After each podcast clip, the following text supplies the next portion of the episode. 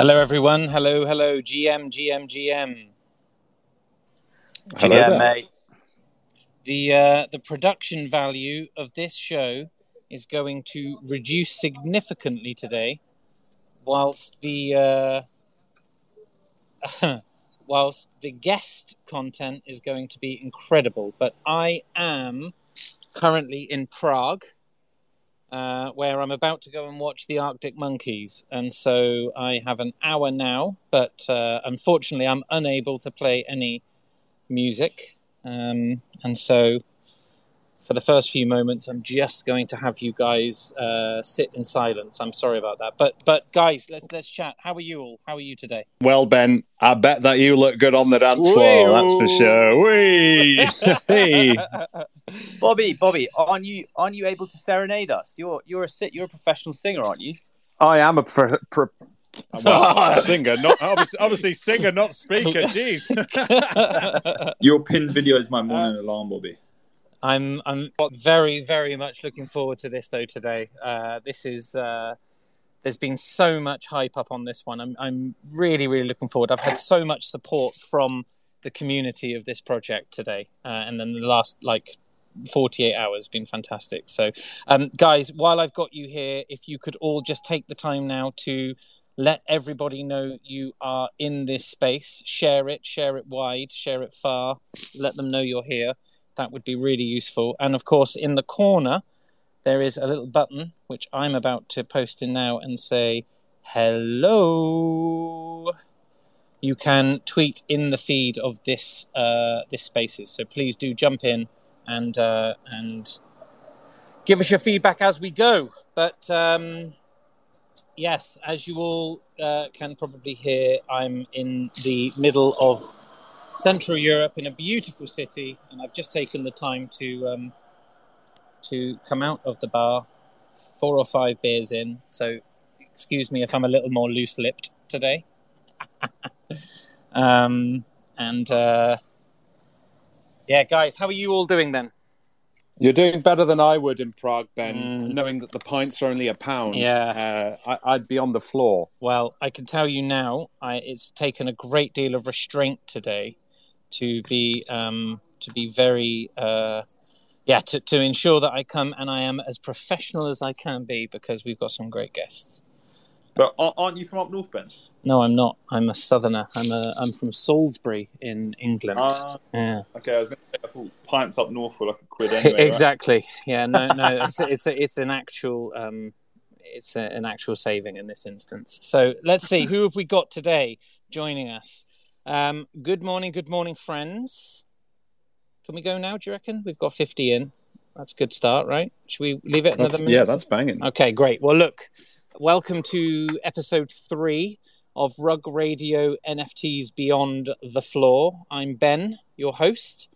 If you've missed the first two episodes during the last week, it's now a week since we've been live, then you've missed some fascinating insight from the Robotos project via Mila, Toy Boogers via Dog and uh, Doug even, and WAGMI United, um, which was an incredible, very very fascinating discussion we had on Monday uh, with Preston. Really really interesting, and you can. Uh, you can go back. You can look at the link tree, which is in my Twitter bio, and you'll be able to find both uh, episodes in there, which you can listen back to. I've recorded them. I'm recording this space also, so uh, if you're not able to sit through the entire duration of this space, please come back and, and finish off. I will be opening this Spaces series, NFTs Beyond the Floor, on Mondays and Thursdays each week at the same time, which is 9 a.m. Pacific, 12 midday Eastern, and 5 p.m. UK, or 6 p.m. CET, which is where I currently am. Um, I'll be joined with a panel of friends from the space who will be here continuing to bring you a show that moves discussion away from the same review of markets and discussions about the floor or the gossip from Alpha. Uh, and we are really focusing on the importance of storytelling in the Web3 space and the power of narrative to make a project unmissable. So, hello to my fantastic panel of Web3 enthusiasts and friends. Mr. Yellow, I'm uh, I'm saying hello to you first because I always Thanks, mate. I always miss you out. no worries. NFTs Uh, NFT Zerk, hello to you. Hello, hello. Bex, are you there, Bex? I am indeed. Hey. Hello, hello, hello. Hey, Bex, nice to see you again. Are you all right? Yeah, very well. super, thanks. super. Um, I've got uh, Tom Youngs. Tom, Tom, Tom. Hello, I'm very excited for this. Yeah, me Very, too. very excited. Good to see you, buddy. And then my co-host today is Bobby, just in case I run out of battery or I get rugged here in uh, the Czech Republic, and he will take over in my absence. Hi, Bobby. Hello there. Hey, hey, Hello hey. there. So, You uh, mean you mean accidentally order another beer? I've come Or outside. the concert starts early. I know. Yeah, Ben. imagine. What, what's the um? What's the floor price of beer over there at the moment? Uh, I've God knows. I'm just uh, ordering and paying with my phone, so I haven't even looked. But it's cheap. it's fantastic. I know it's cheap. Um, Are you are you buying floors though? Are you going for rares? Are you treating yourself? yeah, I've had a few very nice. Uh, well, you know, I uh, recommend. Uh, I recommend Radegast. Prague- Radegast is a f- Prague. fantastic Czech beer. Prague is the home of Pilsner, which is one of my favourites. It's been a friend of mine for many years, so I'm pleased to be here catching up with Pilsner. Mhm. Um, a very nice Mis- thing. Mr. Budvar. Mr. Budvar is a good one. Uh, Absolutely. looks looks like you're in trouble, Ben. What have you been doing? Oh, no, I'm just in a capital city. This is how it rolls. Guys, narrative narrative can mean so many things in Web3. If you can't tell, I'm reading this. Um, I actually, moving away from that, like it was absolutely fascinating to listen to Preston from WAGMI United on Monday, like building different narratives to help integrate two very different communities in terms of football fans and Web3 degens into the same project. I thought that was a really, really fascinating insight. It was great to get in touch with Preston. I, I really, really enjoyed that. I hope you all did. Our guests today have, in my opinion, and full disclosure, I am a holder of this uh, this NFT project, but they've taken storytelling to a whole different level. Um, the story of the lab, the exposure, the contaminated, um, what they did during their pre-mint process was build a like a cult-like following that more or less took over Twitter for a period of time, and uh, and they managed to maintain that hype, like very few projects that we've seen in 2022. Like how many of my uh, panel here are holders of the possessed? I'm curious. I uh, I tried getting whitelists for a, a very long time and didn't manage it. So, yeah, unfortunately not. But I love what the- these guys did. Uh, I love the way they got the community involved when it came to winning whitelists as well. And everyone was sharing their DNA like test cards and stuff. And I was just sat there crying, not getting one. So Amazing. And and then they went on to mint out, and their public mint sold out, I think, in like 40 seconds. And that was in the middle of what we've all experienced in the last few months, which is an incredibly difficult like trading period. And then they've gone on subsequently to deliver 6,000 Ethereum in secondary volume. So like amazing work. So I want to welcome the founders of the Possess, Joe and Tom, GM GM guys. How are you? Hello, good to be here. Yeah, very good. Thanks. Hi, Joe. Thanks for having Hi us. Tom, how are you both? Are you good? How, Hey. how, how are things? Where are you both currently? You're you're because you're both from the UK, right? Yeah, Yeah. I'm I'm I'm currently in the in the Midlands, but um, only temporarily. I'm kind of I'm living a nomadic life at the moment. well, you'll get on just fine with Bobby then, our co-host, who is uh, quite the roaming traveller of the uh, Web three space. and also a Midlander. There we are. Um, so, quick admin, guys. Um, the format of these spaces is intended to be very open. Uh, I've got a panel of speakers who we've all met, um, the guests, and after like the 45 minute mark, I try to wrap these spaces up in an hour or so. Um, I will look to invite a number of people up from the audience to give their view, ask a question, etc. So um, let's dive right in. And I guess the best place to start, guys, um, Joe or Tom, uh, either of you can ask. You can work it out between yourselves. But for those of you who don't know, um, how about a two minute summary of the possessed storyline to date? Uh, I'll give this crack, Tom.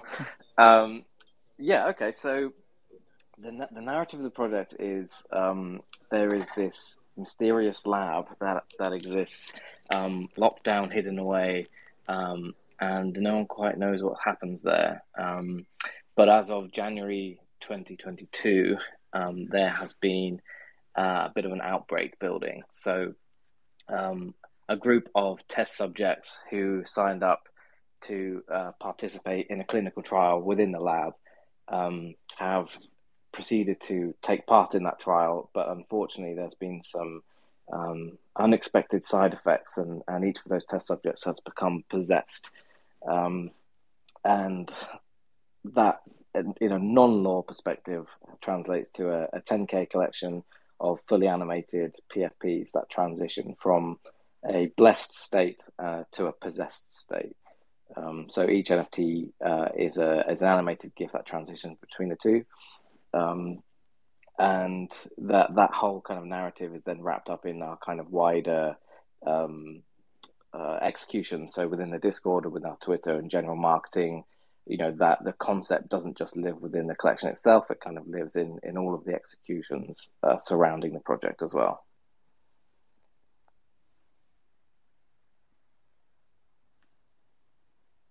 I am here. Sorry, I just put myself on mute.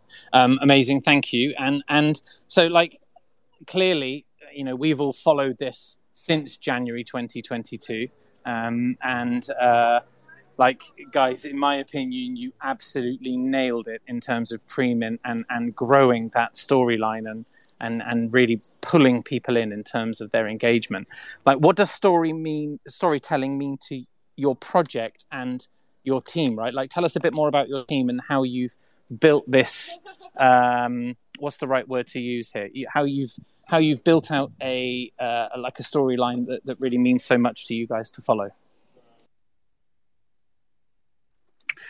Um, yeah, it's one of one of those things that that happened like quite like organically. I don't think we we planned it that much. I think from from uh, probably more from like Joe's background in in branding. I think what what we wanted to do was like bring a story that just kind of uh was kind of just a bit more than just the just like yeah we're launching like an nft project with like this utility or whatever. Like we kind of we we wanted to bring people along on a journey and a story and to um to make it feel like immersive like through that. And i suppose and a, a lot of the times the kind of the story that we created also had like um like a, a dual purpose in, in some respects. Like there was functional elements to it as well in terms of like why we would like create certain kind of uh, bits of the lore and and actually it was one of those things that just started to like uh like fall into place over time. And like you, you mentioned like team and um like we like we brought on the our, our, mods are called the lab the lab techs um and i think actually that was something that that we we picked out of a, as a of a community suggestion when we were like actually thinking about hiring our first mods and and I think someone mentioned it like in a, in a Twitter comment or something being like oh this should be the lab techs and and and that in itself was like probably like a throwaway comment by by somebody but that in itself just adds to that kind of like universe that lore and keeps everyone like immersed in this um in this place. And then i suppose we just started to like double down on that because we saw people love it. And so like joe created all like the custom pfps of the techs and um with their lab coats and their goggles and things. And um i it, it felt like this story has been like really important to people like becoming engaged and staying and like like just staying um connected to the project and to, to what we're what we're building. Yeah, and to add to that, I think one of the things that's really interesting and um, it kind of varies in, in the approach slightly is as the kind of narrative grows and um, the storyline evolves, some of that, as Tom said, was not necessarily planned from the very front. And you know, if this is a if this is like a ten season TV show, we haven't written every episode and um, we don't have a narrative for every one of those seasons. And so as we go, we can kind of evolve that story um, organically along with the community and have them kind of feed into that narrative, which I think is really fun.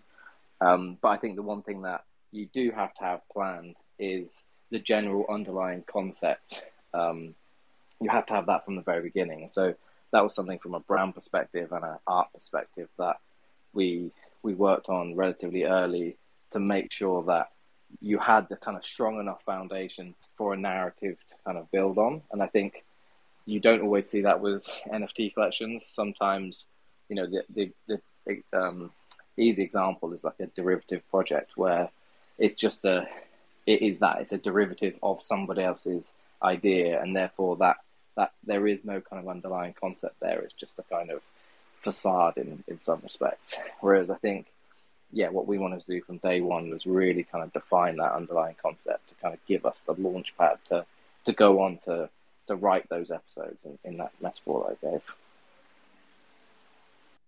And that's really interesting, actually. And and this is uh, this is an an off uh, an off question question. Um, so for for those of you guys that don't know, like I do provide these questions in advance to the the people that come on uh, on and join us, just so that they have time to prepare a little bit and give us the most insight as possible. But essentially, it feels like what you guys are doing is is is creating the platform to then build a brand upon, as opposed to like defining your brand absolutely at the beginning and this is what you're all about.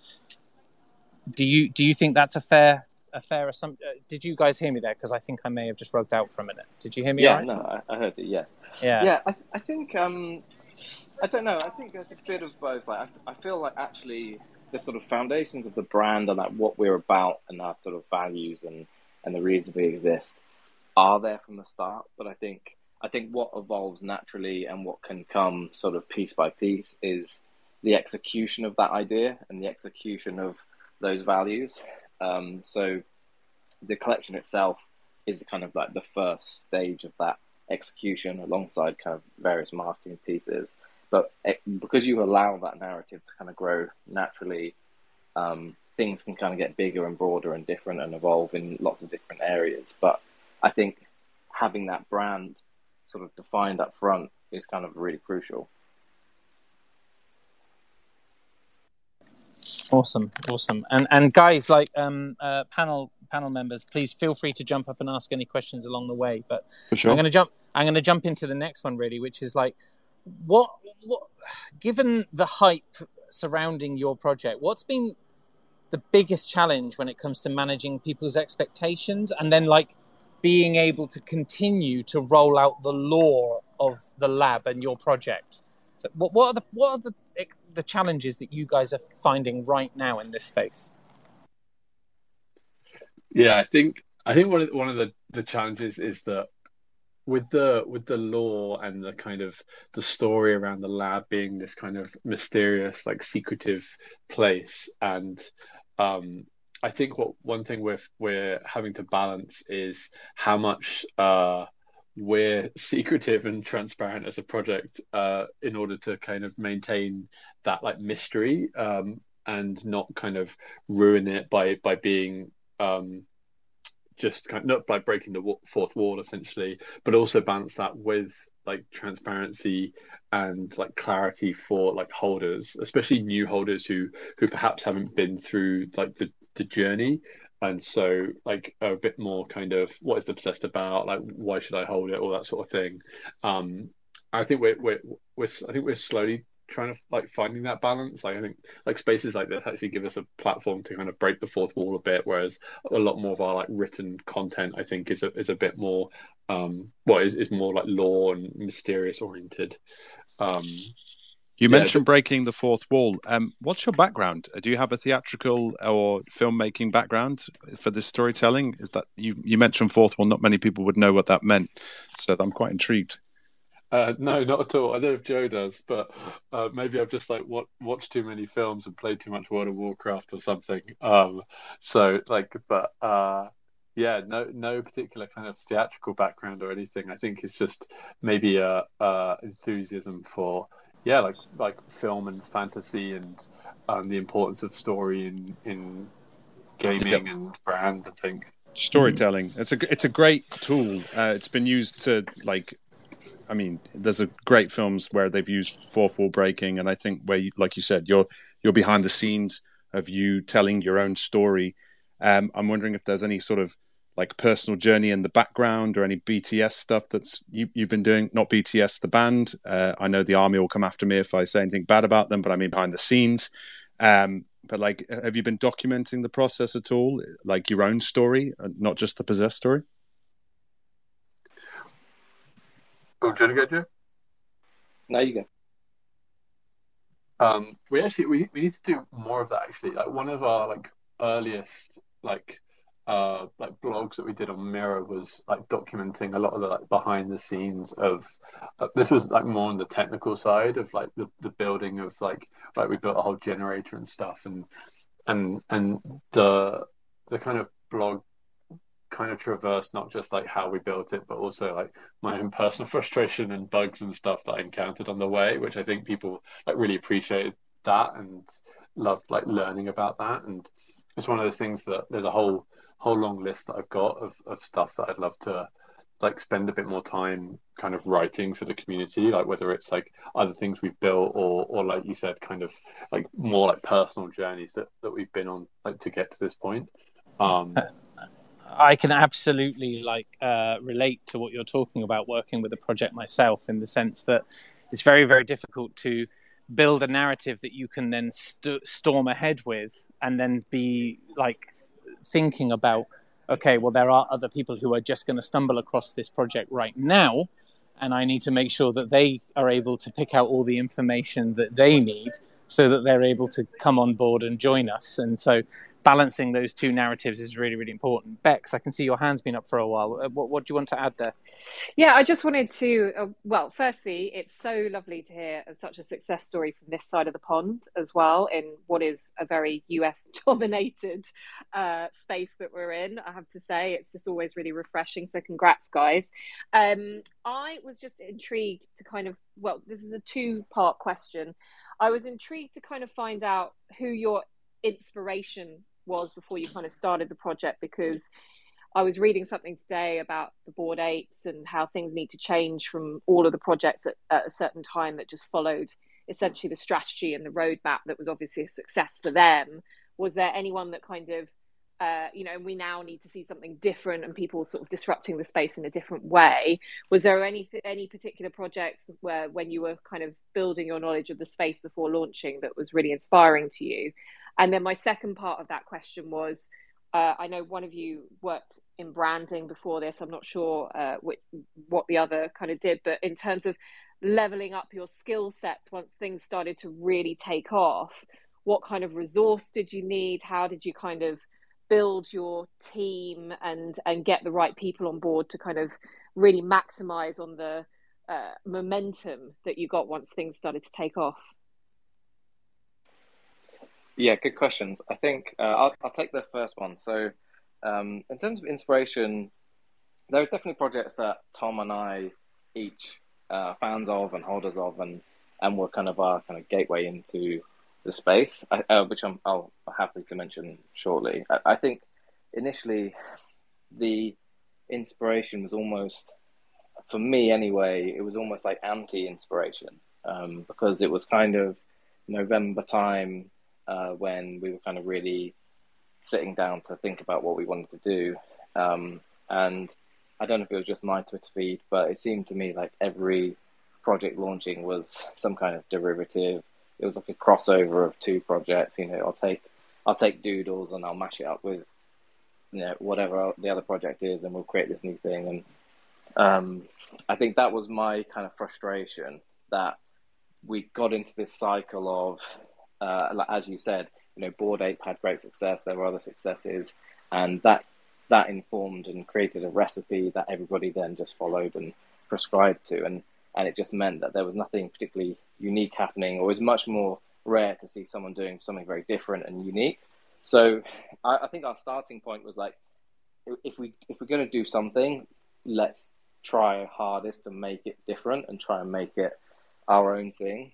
Um, and I think from that point, it kind of sort of became the idea that um, informed the kind of two areas of key decisions that we needed to make at, at an early stage. And so one of those decisions is a concept level. Um, let's make sure we're doing again something different and um, something that's interesting in the space that we can then build from and we can kind of fall in love with. And then the other side of that is the execution. So, you know, uh, and we I've mentioned this in spaces in the past. Uh, initially, we kind of were like, let's put PFPs in a box for a minute and not even consider doing those because it felt like that was the market was so flooded with that. Um, but I think the reason we've done that is again we're trying to strive for something to, quite different. And I think in the end, what we realized was you know PFP project in itself is not necessarily an issue, but the way it's executed needs to be different and unique. And so the concept informed that, the art style hopefully informed that, and then in particular where we had the two sides of a character and it animated was when we kind of really kind of resolved we were onto something that really sets us apart from from the existing market. Um, so I think that was kind of like for me where the inspiration sort of came from. Um, but I think some of the projects early on that in particular I was kind of a fan of was um, there was Wagami Interfaces, which never kind of materialized in the end. I, I, I loved what they were doing as a project purely from a sort of execution perspective.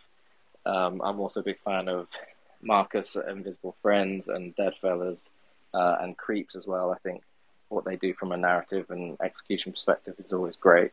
Um, so yeah, those are some of the projects that I, uh, I'm always a fan of. Tom, I don't know if you want to take that second question. Yeah, what was the what was the second question again, Beck?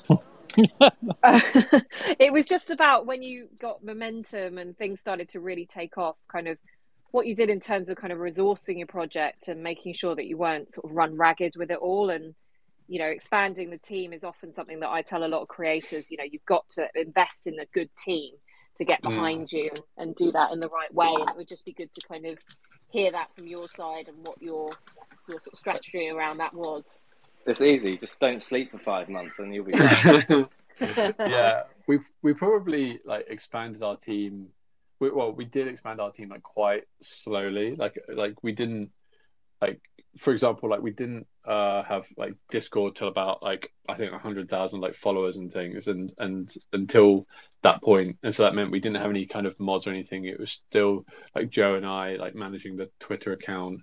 Um i think gg our like community lead was perhaps at that point still like only working with us like part-time. So it was really just like like two and a half like of us um, and then, yeah, I think like Gigi was our first hire, and um, he kind of like uh, I can't remember how we got introduced. I think it was just through a collab conversation, and then ended up just essentially just doing a bunch of stuff like for because he loved the loved the project, and I think that it was one of those things that we didn't go out and recruit and hire. I think at the time we just like they were a good person to provide us with a bit more of like a although Joe and I were very much like NFT enthusiasts and bought and sold and stuff, we were nowhere near like on kind of crypto Twitter all the time and embedded in the communities and embedded in the culture quite as much as as as GG was. And they were like a really good like addition to our team to help us like with that like guidance. And so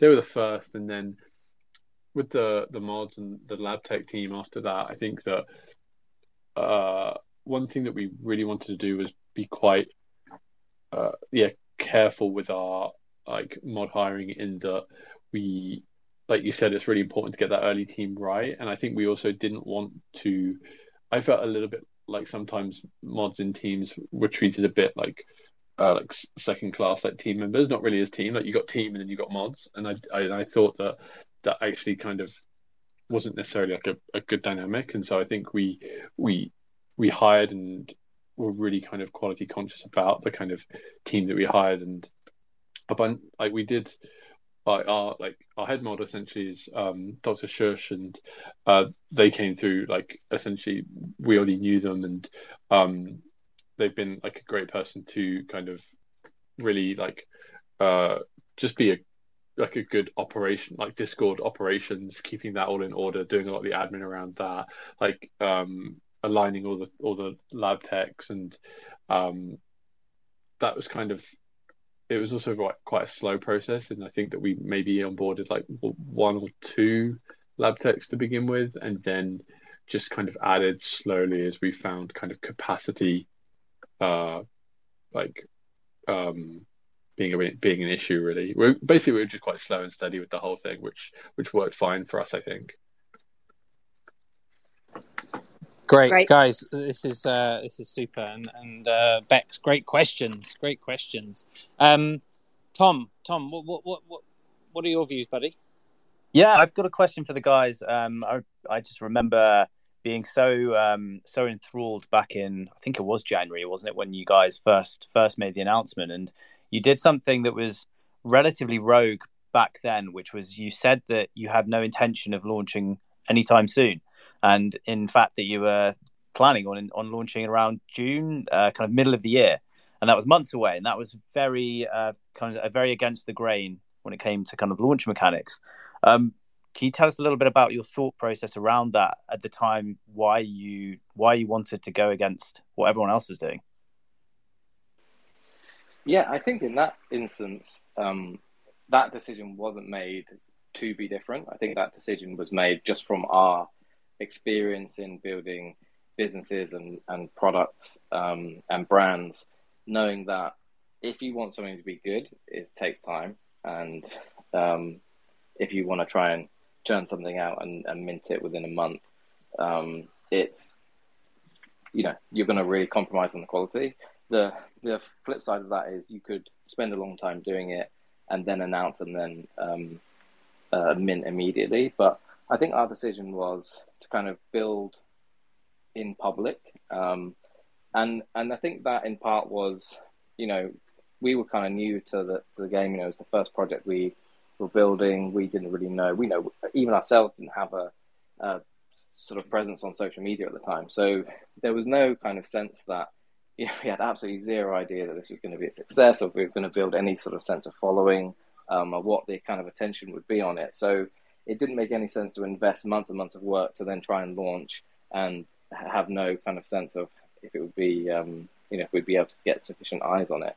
So we decided to launch and just build in public and, you know, share traits and hear community kind of feedback along the way, which, you know, I think was one of the best decisions we made because it meant that we were able to kind of build the community whilst we built the product, uh, the project, and the community was able to see what we were doing as we were doing it, and also um, interact and inform what we were doing. So, you know, we did art competitions, we had, um, you know, written creative narrative competitions, and so there was always this kind of like stream of creativity coming through from our community, um, and that was like a really great um, you know thing to engage with and you know i'm sure there are ideas that came from you know as tom mentioned with the the lab techs earlier you know there are ideas that came from the community that ended up being incorporated into the project so yeah that was kind of why we decided to to launch in that way Fantastic, Bobby. Bobby, views. Yeah, so um, I know what it's like to sell out a project and to experience burnout and um, be all caught up in the adrenaline and then the little like down candle straight after that. Um, how have you dealt with um, that sort of influx of adrenaline and emotions of selling out a project? The massive build up that you had towards it, which was incredible marketing. It's some of the best I've seen in this space. And then all of a sudden, you've sold out and things wane. Uh, like, how have you dealt with keeping that sort of momentum going? Um, and are you looking after yourselves? And like you said, you've been doing five months of no sleep. I've been there. I've done that. I know what it's like. Um, how are you managing that post mint uh, burnout, stress, uh, as well as keeping a community engaged? Uh, you may have answered a few of those questions already, but um, I just want to elaborate that just because I think it's important to keep people's mental health really uh, at the forefront of all of this uh, stuff that we're doing. Um, so, yeah, if you want to answer that, that'd be great.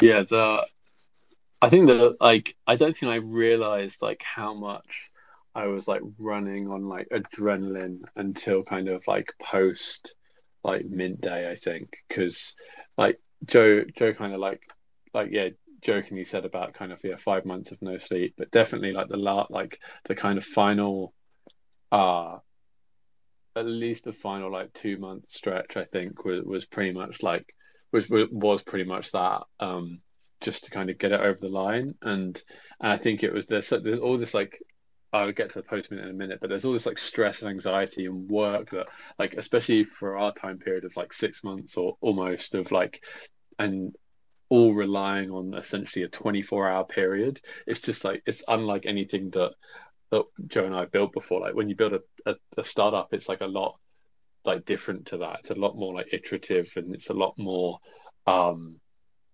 kind of like have markers along the way whereas this was kind of this felt like all or nothing of like six months of work. Is it gonna is it gonna succeed? Um and i think that like post mint um it is actually like I think I underest like we had some friends of ours uh, who was telling us who were like jealous of us being pre-mint and they were like oh post post mint's like way way worse. Like oh I wish I was you guys. And like we kind of like we kind of like bat, batted it off being like oh like it can't like this is this is tough right now. Like I can't imagine post mint but actually I think yeah the, the, the mental health side is actually a real and the balance is a real i found i personally found like a real challenge of of transitioning into this like post period. And especially in a bear market where i think the expectations of are like a lot it's weird. I think the expectations in a bear market are a bit higher um but the the market are is not there to support those like high expectations. And i think that we are still like probably haven't found our like correct balance yet of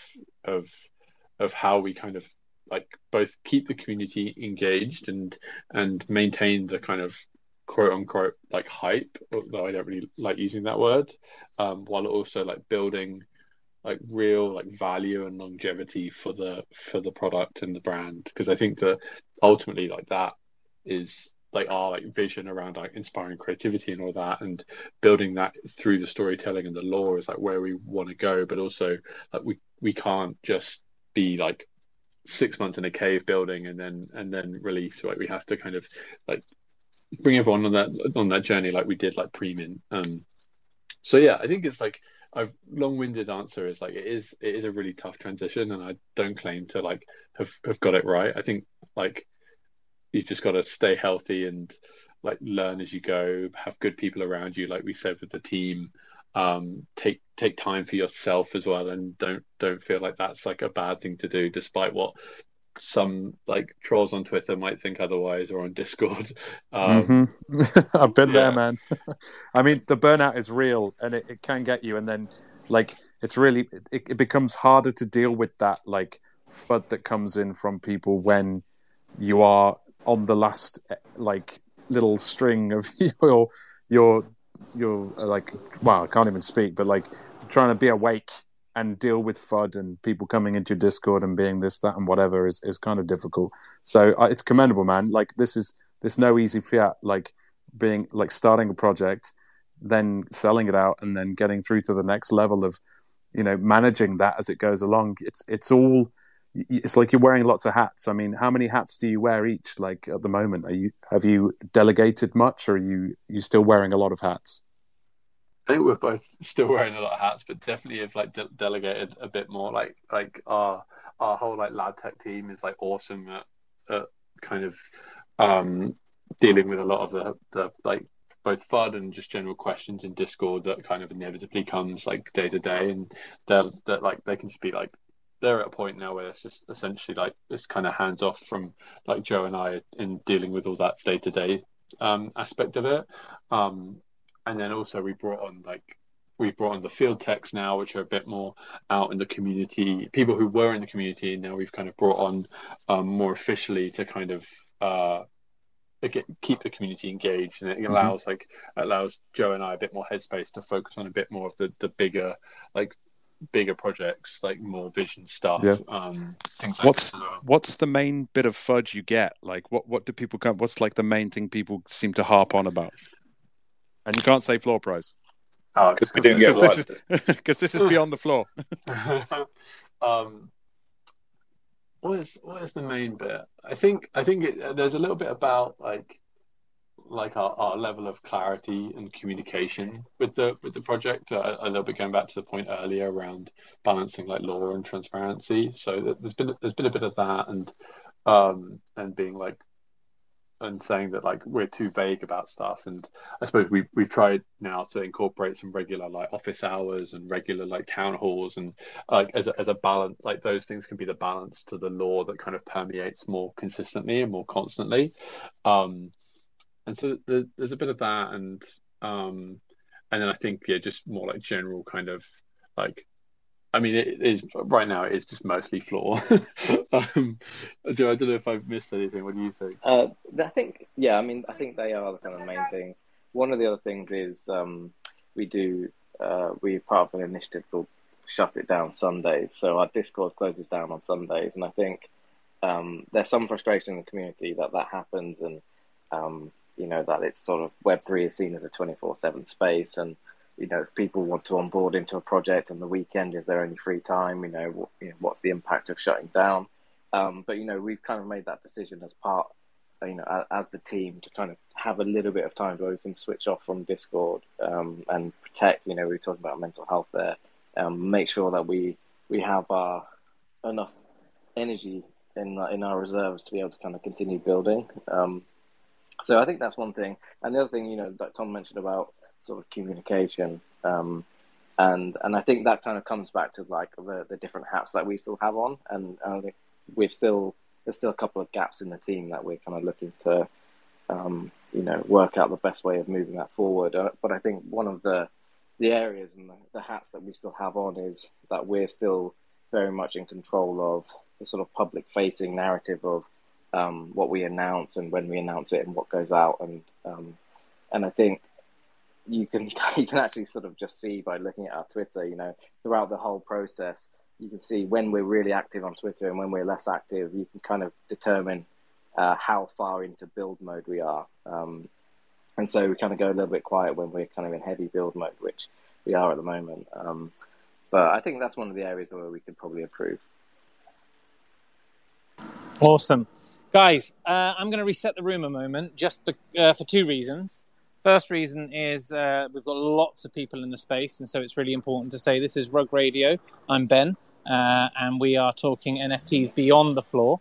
Uh, we've got guests here today, Tom and Joe from The Possessed, which is an incredible project that uh, I think lots of people have really enjoyed that whole storyline and narrative, and nobody underestimates how difficult it must be to continue with that kind of uh, narrative and storyline, like you guys have really, really killed it in terms of how you've built that out so far.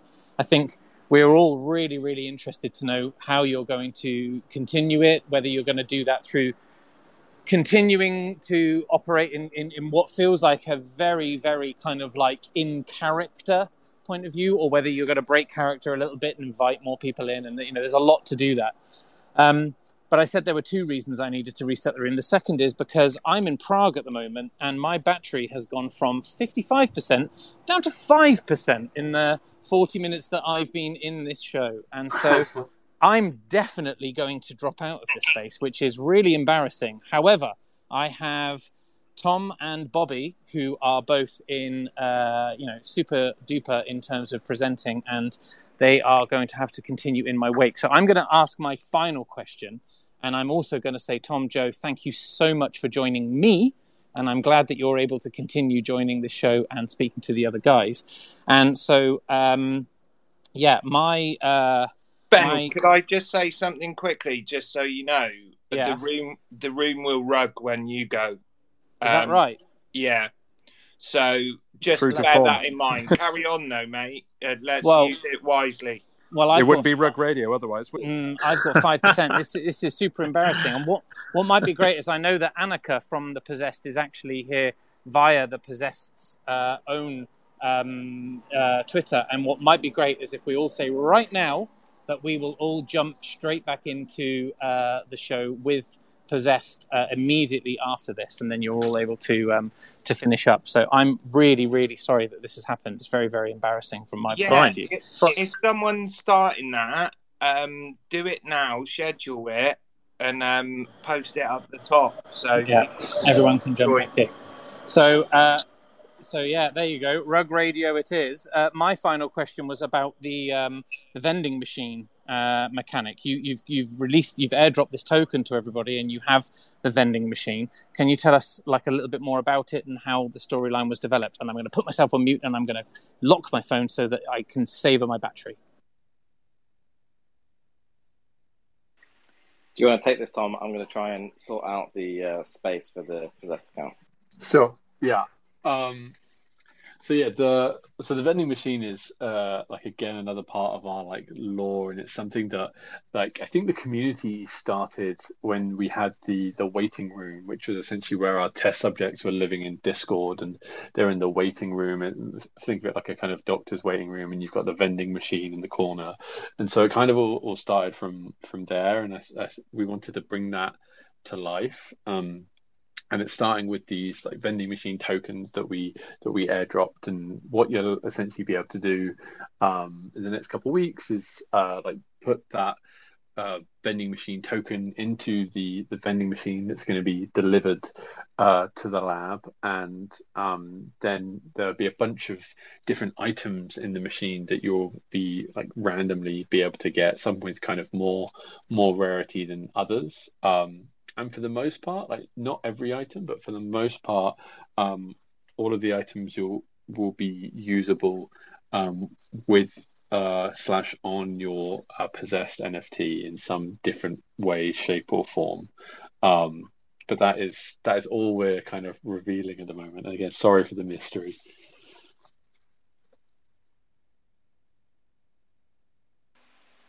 I love the mystery. I love the mystery. So uh, absolutely fine. NFT Zerk, go for it. Yes, yeah. I've got a couple of questions. I mean, personally, I don't think your floor's holding up too bad considering the market, right? Like we're in such a bad state right now.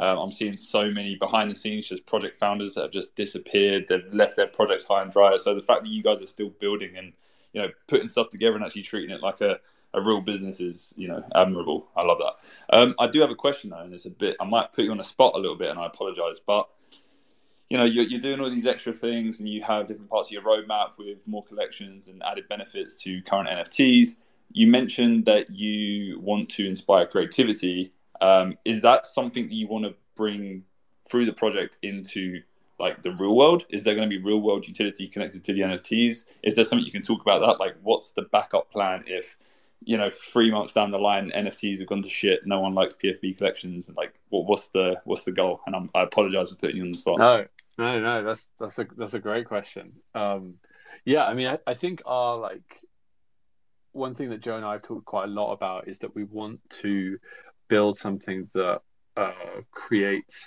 like like out, outside of our vision and stuff just like kind of even breaking that fourth wall. Like we want to like build something that um does drive revenue beyond just kind of like NFT like secondary sales because I think that we feel like that is the best way to kind of ensure like longevity for for the brand and for the business. Um, and I think the the the the interesting part to that is like how can we do that while also creating this like symbiotic relationship for like holders. So whether it's kind of um, like what one of our like there's some like roadmap items on there which is about our like P4SD um, devices, and a lot of that like roughly speaking is about kind of taking some of the tech that we've built um, behind the scenes and turning them into products that like other people can use. Um, now that being said, like that's obvious. Like it's not that like every holder is going to want to use something that does like art layering or does like allowlist raffling and things like that but I think there are like really interesting ways to uh, bring in our holders so that they can benefit from those products being out in the world and being used by other um, other projects. And um, like we don't necessarily have any like we have got some ideas, nothing concrete at the moment. Um, but I think like that is like long term what we want to do and i think there's like different strands to how we think about inspiring creativity like that in particular is, is very much about like providing tools for creatives to like empower themselves to to launch projects and to get their work out in the world. Um, and then the other part i think of how we think about inspiring creativity is us just building creative experiences for our holders to be a part of. So the kind of vending machine tokens and the vending machine in general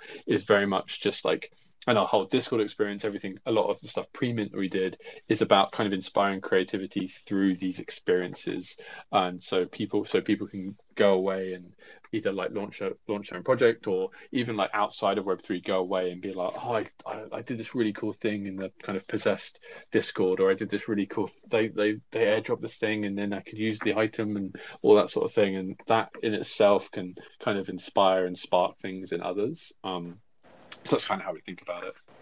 Yeah.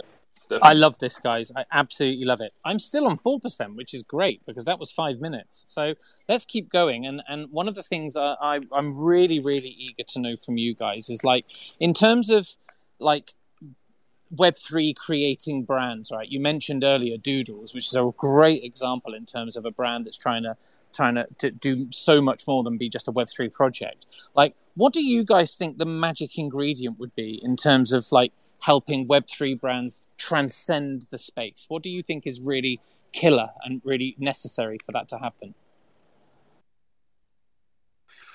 Oh, that is a, a great question, and I don't think I have a good answer. Um, I think that I feel like there's the a lot of the Web three, and I think at the moment, like we're a bit guilty of this ourselves. Like we live in we live in this kind of bubble a little bit whereby it can be quite like alienating to people outside of it to get involved. And I think that um, one of the ways I think that what we'll need to do as a whole kind of like whole industry is to bridge that like web 2 web 3 gap is like just make firstly make everything a lot like easier to like understand and so and what i mean by that is like i think it's for us it's like very obvious that like okay i hold this i have utility i have a roadmap i have this and that i join the discord and all those sorts of things but i think for others like I mean, there's a huge swathe of people who, unless you're a gamer, you've never used Discord in your life, and even that in itself is like a barrier. And so I think we've got to figure out like how how web 3 projects interact better in like the web 2 world and kind of without though like alienating web 3 because i think that's the other aspect of this is that often like if you're um like i was actually the, the other day there was this project that um uh i think it was like non-fungible people or something and i think they have a partnership with like uh I want to say like I could get this wrong, but I want to say like Clinique or something. Um, and I thought that was like really interesting because I imagine that's something that's like maybe like hated on by like Web three, but actually like for a Web two audience is like really, um, really different and really interesting and actually quite useful. And I think that maybe that's one thing that's quite hard to, to strike the balance of as a web 3 web 2 project is like how do you how do you cater to to the web 2 audience and the web and doing things in web 2 while not alienating your your core base so to speak um i don't really have a good answer but like that's i suppose some of the things i think about i think um just to add briefly to that you know i think web 2 and web 3 i actually think that is a really great answer I don't know if you guys can hear me. Yeah, I can hear you.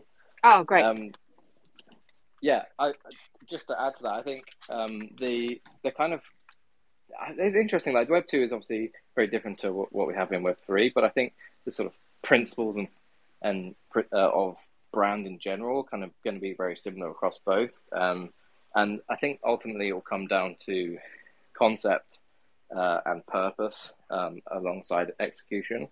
I, I, think at the moment, you know, a lot of Web three is kind of built on you know the the technology and the innovation, and that, that this is an entirely new space, and and that you know fuels a lot of the excitement that people who are already in Web three um, are here for. But I think if it's to kind of scale and become a lot larger, it needs to be more than just the kind of like foundational technology it's built on. I think brands are going to need um, you know, we're talking about narrative today. They're going to need narrative, and they're going to need a concept, and they're going to need that reason to kind of believe and buy into it in the same way that you do um, in any other Web two brand. So um, I think it all comes down to what's your unique perspective on the world, and, and what do you offer um, people that's different to, to what else is in the marketplace. Hey, can I uh, jump in, guys? I'm going to ride um, Ben's battery for all it's worth, but I think we should be very Web three here. Um, so I've got a quick question and then an opportunity for you to reach out. So, how many people have you got on the team at the moment? And um, you mentioned earlier about identifying a couple of areas where you've got gaps. So, what are those skill sets that you're looking for? Because I'm thinking this is Web3, guys. You got quite a good audience in here, and you got people who are going to listen to it afterwards. So, it's an opportunity for you to, you know, maybe reach out for some of those skill sets you're looking for.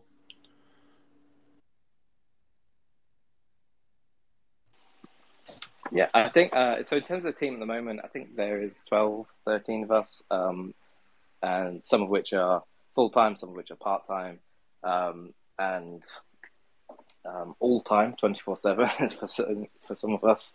Um, I, I, think in terms of those gaps, I mean, I don't know if they're kind of at the moment necessarily specific roles, um, like you know, an actual job role that I, I can kind of name, but I think you know, the areas that come to mind for me that um, we want to try and, you know, evolve and improve on is um, basically how we can kind of scale up our um, marketing execution. So I think at the moment, Tom and I are executing a lot on um, everything that we do, and that's to maintain the the quality of the narrative and the quality of the execution. And I think one of the bottlenecks for us is how we can kind of do that at a much larger scale without it relying on us to invest that time on a consistent basis. Um, but I think one of the things that we've been doing, and like you say, you know, that there may be people listening to this um, who maybe can think, oh, I could, I could help with that.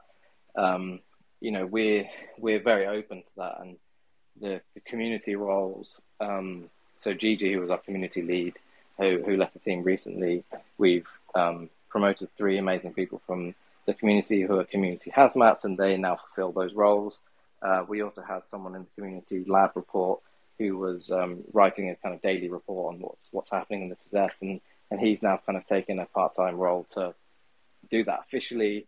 Uh, and we're also doing a similar thing with uh, another community member who's helping out on the design side. So, yeah, as a project, we're like super open to kind of empowering community and bringing them into the fold where it makes sense. So, um, we always ha- have our eyes and ears open to who's adding value at the community level and and then look to promote them.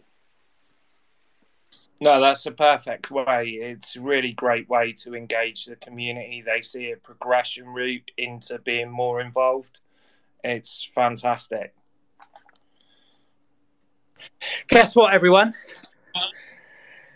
Got a charger. I legged it back to the hotel and I'm charging. Oh my Dedication, god!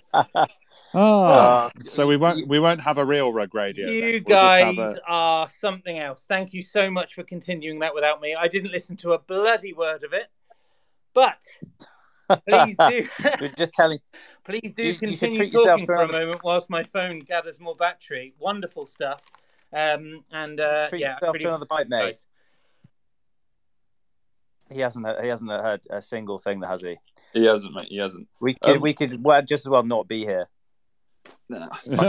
we continue. Actually, we I was listening quite closely. I'll have you all know. so I do hope that some wonderful members of our audience are able to get exceptional jobs with the possessed team. See, I was listening. Yeah, I was listening. Yeah, definitely. Guys, I, I had a couple of questions going into the business side of things. Um, uh, obviously, I don't know too much about you guys personally. I don't know how old you are. Um, I understand a little bit about your background in terms of what uh, businesses you currently run. Um, super cool. I was just looking through that. What got you into business in the first place? I know it's like completely away from Web3 and the possessed in general, but it's always nice to actually hear the reason and the kind of the backstory of these founders. So I don't know if you guys can share um, like a from, really short story. Oh, I'm rugged. No, you're here. I got you. Can you guys hear me? Yeah, yeah, yeah. Um, yeah, I think from my side, it was um, something that I guess I've kind of always been naturally drawn to. So I remember um, even that kind of like when I was a kid, sort of 16, 17, trying to like pretend to be a designer. Um, and like with my older brother, he'd like, oh, I know someone who like has this business, and like I think we should get them to design the logo. And and I was like, yeah, okay, let's do it. And you know, how much could we charge? I would charge, you know, uh, fifty pounds. Okay, like, let's see if we can do that. Uh, and it. so it was always something I was kind of doing, and, and to be honest, that just like persisted throughout my entire career. Really, it, even when I took full time roles in sort of creative agencies, um, I would always be my, my routine was probably finish uh, well rock up to work twenty minutes late probably work all day work maybe work two hour, extra hours in the evening go to the pub for a couple of hours and then be working till three a.m. on some sort of freelance side thing and and then repeat. Uh, and so that's kind of always my approach. And then that kind of just naturally grew into okay, what if we do this in a more official way and we kind of create a studio and and have its own sort of brand and premise and theme, and and so it just scaled up. Um, and I guess, I guess Tom, yours was kind of a slightly different approach because you kind of went straight into um, into sort of business relatively early. Yeah, I mean, um, like I, I think like my journey, I think started like at uni where like I did a like a year out um after my like second year to like work in work go work at IBM for a year and um I just absolutely hated it. uh, in a very kind of classic sort of uh startup story, I just kind of yeah hated it. I hated the bureaucracy of it. Like didn't really um enjoy my work and didn't find it just very like purposeful in general. And so I kind of came back from that in my, my final year and just had this like spark of like creativity and just did a bunch of different like side projects from uh being like a freelance like coder to uh setting up a start careers fair and running a student discount card and a whole bunch of these like like kind of studenty like side projects and yeah coming straight out like it was like through that I just kind of discovered this like love for product building and and just yeah and that whole world in general. And so left uni and joined or finished uni joined this program called entrepreneur first which is kind of like um a best description for it. Is like the kind of london or it was anyway like the london kind of yc it's now kind of like global. And uh that's where i kind of actually started a startup properly like met my co-founder um started a office space like marketplace and kind of went on that whole like VC funding like journey. And yeah that was when I was like started that when I was what 22 23 I can't remember quite. Um and so it was kind of very much a baptism of fire in that regard and I think but then post that I kind I now feel like a little bit like unemployable really where I just kind of now just want to like run my own things and um like run things the way that like I think is the right way and build good products and yeah, all Yeah. that jazz really. Yeah, it's sick. It's so good. Like, there's so many projects that have come out, and you kind of look at their backgrounds, and it's like they had full time jobs before they got into this NFT project, and it's super scary thinking that these guys are now running million dollar companies with little to no income coming in except for their initial mint out. So the fact that you guys are like switched on in business is just amazing. I think like your holders need to realize that that they're in safe hands. It's interesting, Joe, what you said about uh, the design stuff. I remember sitting there with yellow pages calling up companies because my background's design as well, and just trying to sell logos, making fifty quid here and there, and being like, "Fuck yeah, I'm I'm going out today with the boys. You know, we're gonna buy some beers." Like those are the days. I mean, freelance lifestyle is going to benefit anyone in this space because you really do have to put your all into it. There's no sleep. It's like there's no end of the day, like because you have to be on it all the time, right? I've done it as a photographer, I've done it as an actor, I've done it as a voiceover like artist. It's it's all the same, and I think that's why if that's your background, Joe and Tom, like this is why you know you're a good horse to bet on uh, and sort of back because you've got that work ethic that is ingrained into being a freelancer, especially especially uh, in a city like London, which is where I was a freelancer. So yeah, um, yeah, that's a good horse to bet. No, thanks. There's also like one thing that I, I, I have spoken a little bit about before. There's also just like a, like a huge amount of boring stuff behind the scenes of of doing a, like an NFT project, from kind of just like like accounting and legal and uh HR and all of this stuff that is actually like it's not it's not just launching anything like this is not just kind of marketing art and dev sort of thing there's a bunch of just like admin financial planning financial management and um I uh, a lot of this we've like in in a different strain we've been through before, so it definitely has helped on that side. Yeah, like I'm sure you've sunk six months plus into something before with little to no pay, just with the knowledge that it's worth it, right? And I feel like uh, that that muscle's been trained in starting previous businesses with you guys. So yeah, super important. It makes those uh, times where you were probably down and thinking, like, probably sat in your room at your desk and thinking, "Oh shit, what am I doing?"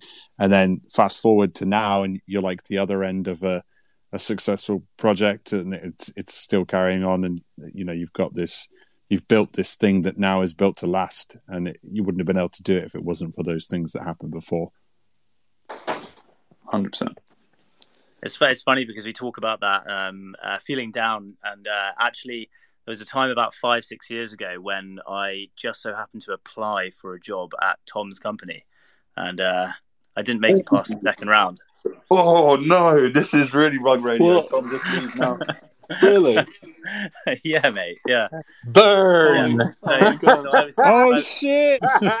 was- and then and then I tried for probably about three months to try and get into your Discord, and again, just wouldn't get in, couldn't get in.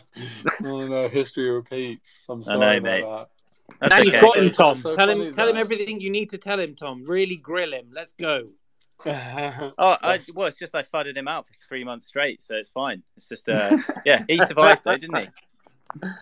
Guys, uh, I I am so conscious of time. Uh, I'm also conscious of the fact that I've kept you guys for uh, uh, over an hour already.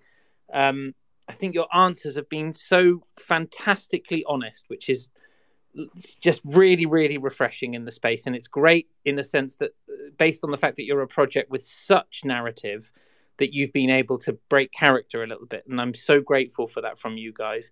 Um, I am, uh, uh, yeah, my, my battery still is on 1%, uh, even though I'm plugged in. So uh, I think I think based on the fact that the questions I intended to ask have been asked, uh, I'm going to skip the bit where we ask our audience to come up. So you can all fud me in my comments, and I apologize in advance. Um, but I just wanted to say, like, I am really, really grateful for the fact that you guys came up. I'm really grateful for the fact that you took our questions on the chin and that you've been able to answer them so honestly and so like uh, graciously. And I genuinely, as a holder, full disclosure, um, truly believe that what you guys are building from a, a narrative point of view is like exceptional. Like I really do believe that, um, and I just hope that you are given the time from your holders and your community to really to really build that out so that we're all able to realize the true potential of what it is you guys are building. Because when we invest in these nfts we don't necessarily just invest in a pfp we invest in the people that are behind them. And i think it's really really important and the whole kind of essence behind what i and the team here are trying to do with this show nfts beyond the floor is really highlight and showcase the people. And so guys possessed tom joe thank you so much for coming up and joining us Cheers, lads. Legends. Yeah, thanks so much. Thanks for having us. Yeah, Okay. great. Yeah, thanks for the kind words. I'm going to cut it short there. I would love to have carried on. I would love to have invited more people up. Perhaps in the future, you guys will come up and join us again, and I will be um, in the UK in my office with my phone plugged in throughout, and then we don't have to have this jeopardy. Sounds good. Okay, guys, thank you so much. Everybody, thank you for attending. I have recorded this, so please, after the space, please jump in, share it with your friends, let everyone know that I was an idiot and didn't bloody charge my phone enough. And uh, please, uh, thank you, and join us next week. Uh, we have got the Lobstars. Uh, next week on Monday. Uh, that's the project that I am actually a member of the team. And so, with that in mind, Well, I Ben, won't- Ben, sorry, I've got a, a public service announcement before we go. okay, Okay, people, n- remember, never do what Ben did. Do Exactly. not drink in space. Do not drink in space. That is not a good thing to do, people. Uh, but yeah, next next week it's the Lobstars, and so because I'm involved with that project, I won't be hosting, and I have asked my co-host Tom uh, to jump up and actually host that space. So I will be a member of the panel, and Tom here will be hosting that space. So uh, yes, and the Lobstars, great project. I'm involved with it. Wonderful artist, incredible community. Awesome. Uh, but let's really focus and thank. And I'd like to see all of the reactions, claps to the guys from Possessed. Thank you so much for coming up and joining us, guys. And uh, yeah, good luck to you all. See you all soon. I'm about to go get my dancing shoes on and watch the Arctic Monkeys. Dope. Well, look forward to that, Ben, and uh, see you then. And call me George Foreman because I'm going to be grilling you. Thank you, everyone. Appreciate all of your time.